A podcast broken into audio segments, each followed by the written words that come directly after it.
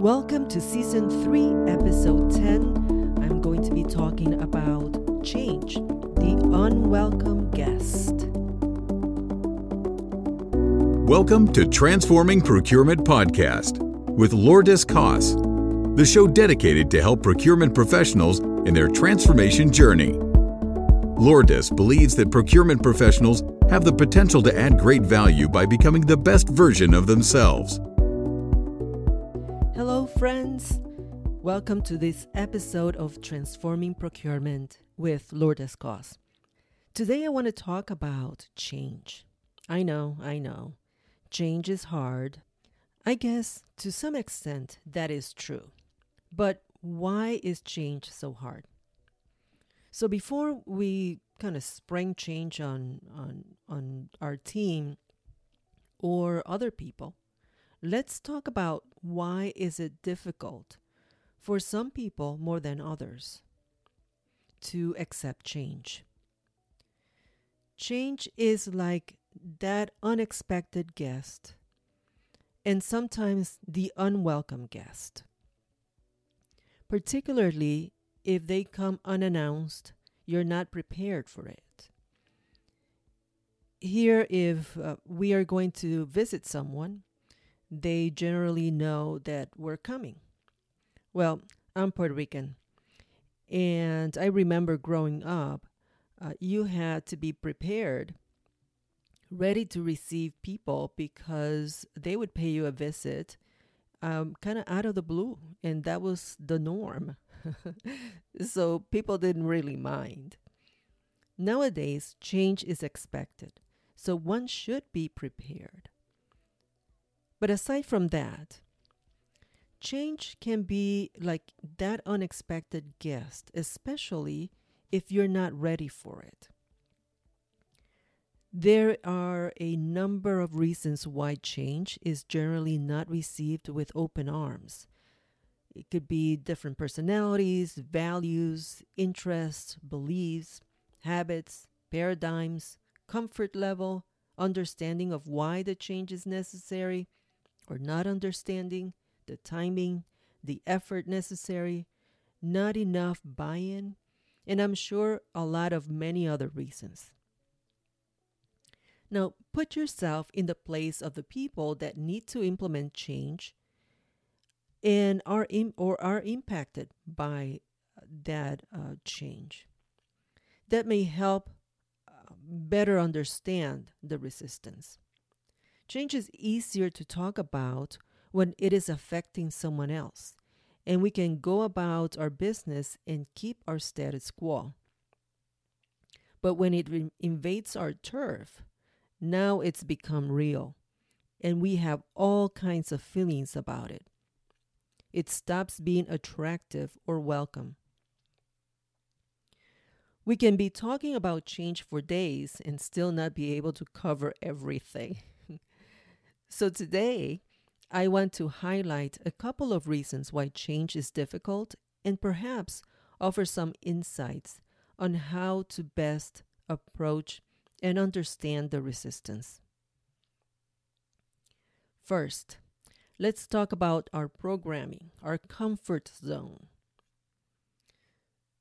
Through repetition, experiences, environments, and beliefs in other things, we form our personality and the paradigms that go with it are stored in our subconscious.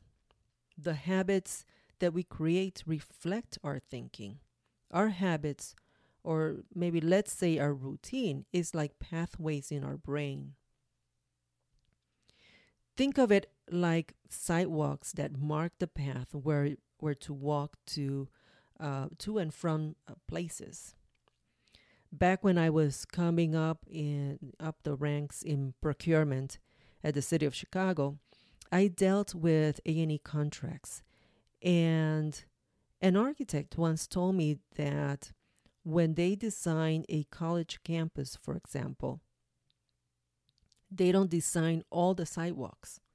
They wait until the students mark the pathways and then they come back and put the sidewalks based on the foot traffic marked by campus students and personnel. I thought that was interesting. This memory came up um, when I learned about neuroplasticity. The brain is capable of changing. We are capable of changing and creating new pathways in our brain, which means that we can adopt new habits, beliefs, etc. With practice or repetition, new ideas can become our new comfort zone. When people introduce change, it is uncomfortable. There's growth that is needed.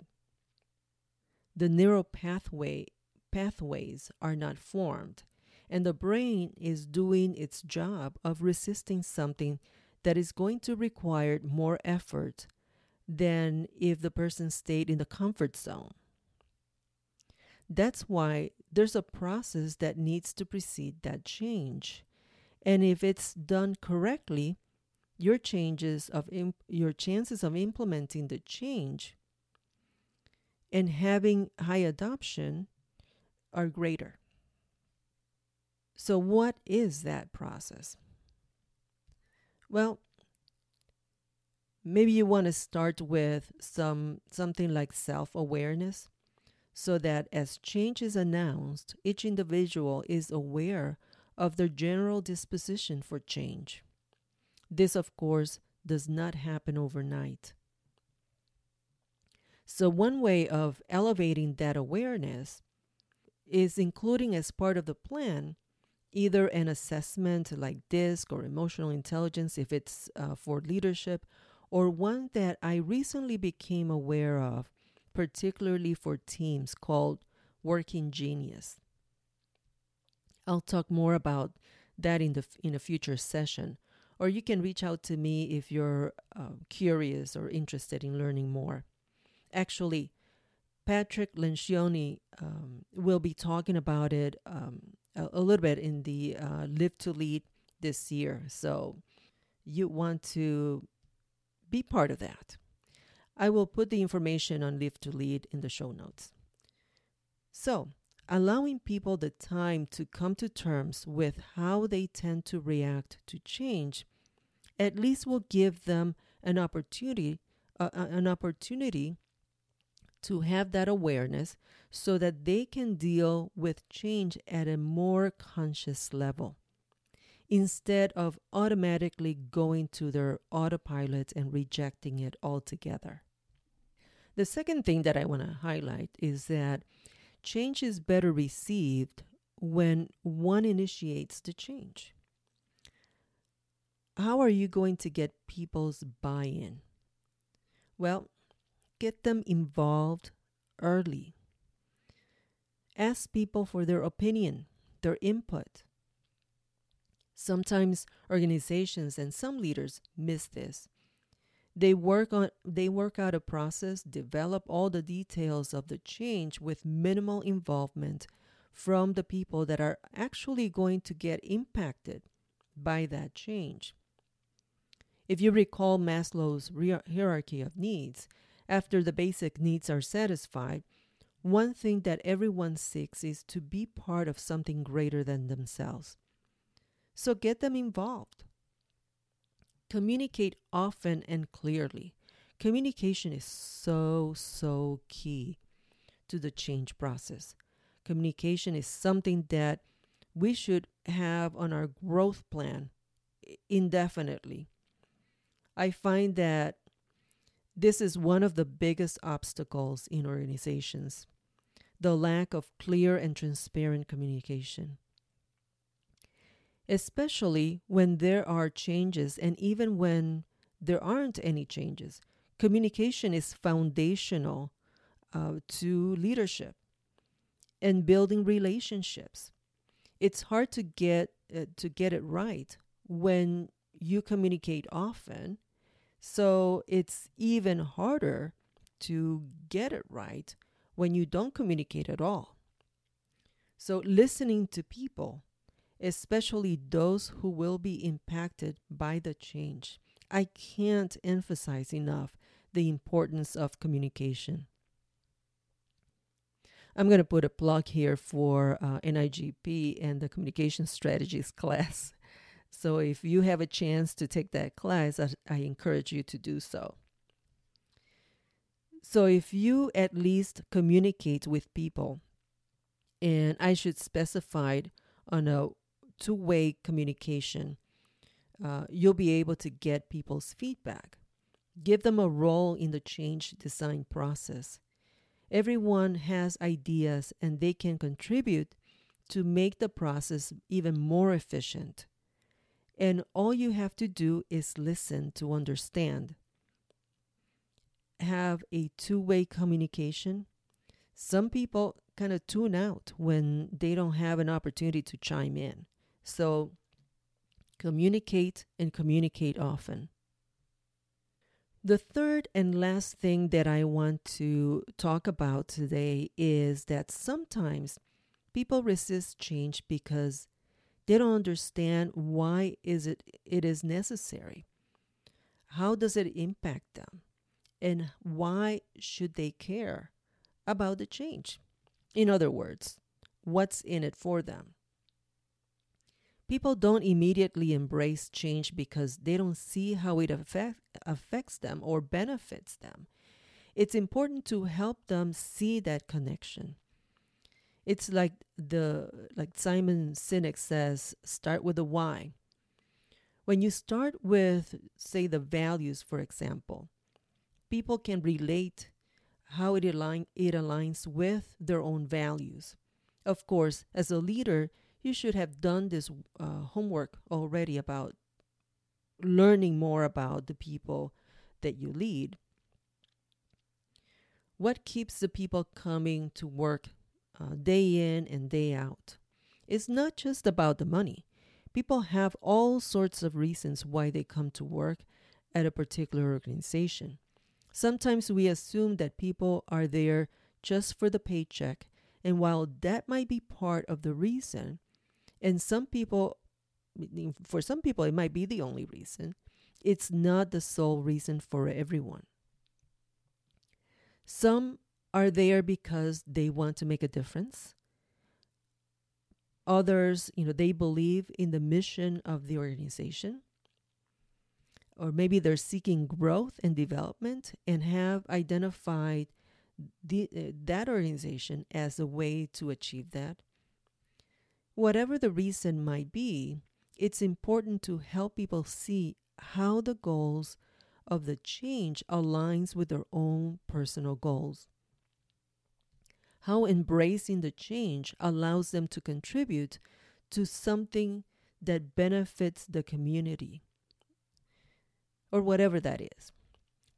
So, change is a process and not factoring in time for people to come to terms, communicating and getting their buy in, and helping them understand the why behind the change to make the connection can lead to an unsuccessful process. Sometimes leadership is in a hurry to see results and take shortcuts that usually take longer. People tend to reject the unfamiliar.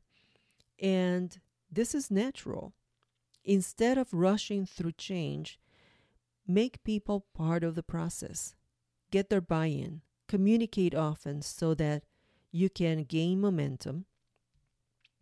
The thing about momentum is that you know that you're there because people tend to be more forgiving when you make mistakes. And lastly, don't forget to celebrate those wins. It doesn't matter how small they are, they are building blocks to your big accomplishment. All right, friends, that's all I have for today on this topic. Remember to check out the show notes for the Live to Lead uh, link don't miss out on this opportunity. Based on what I know of the speakers and their bios, I am so excited about this Live to Lead. The topics that uh, they're going to talk about are very relevant to the conversations that we're having as procurement leaders. As I mentioned in a previous episode, you know, this is a um, Maxwell leadership team, uh, members around the world joining to kind of re- broadcast the the live event that is happening in, in Atlanta, Georgia. I'm telling you, if you've never experienced Live to Lead, you are missing out. The link of the event is on the show notes. I'm so looking forward to it. So, um, Live to Lead, again, is a half day uh, leadership development experience. You gain new perspectives, practical tools, and get uh, some key takeaways. And you know the topics again are communication, leadership insights, mindset, purpose, and success. This is going to be a jam-packed event with lots of insights on leadership, communication, teamwork, and much, much more. So you don't want to miss it. I'll put the the links on the show notes. Uh, so the, the, tickets are, you know, it's it's only 75 $79 so it's not um, anything that is going to break your bank. So you want to take, if you're on a growth journey, leadership growth journey, take this opportunity. I'll also put on my on the show notes a uh, link to my free leadership newsletter if you're interested. So for now, enjoy your day and be well, my friend. Until next time, add value grow, and transform.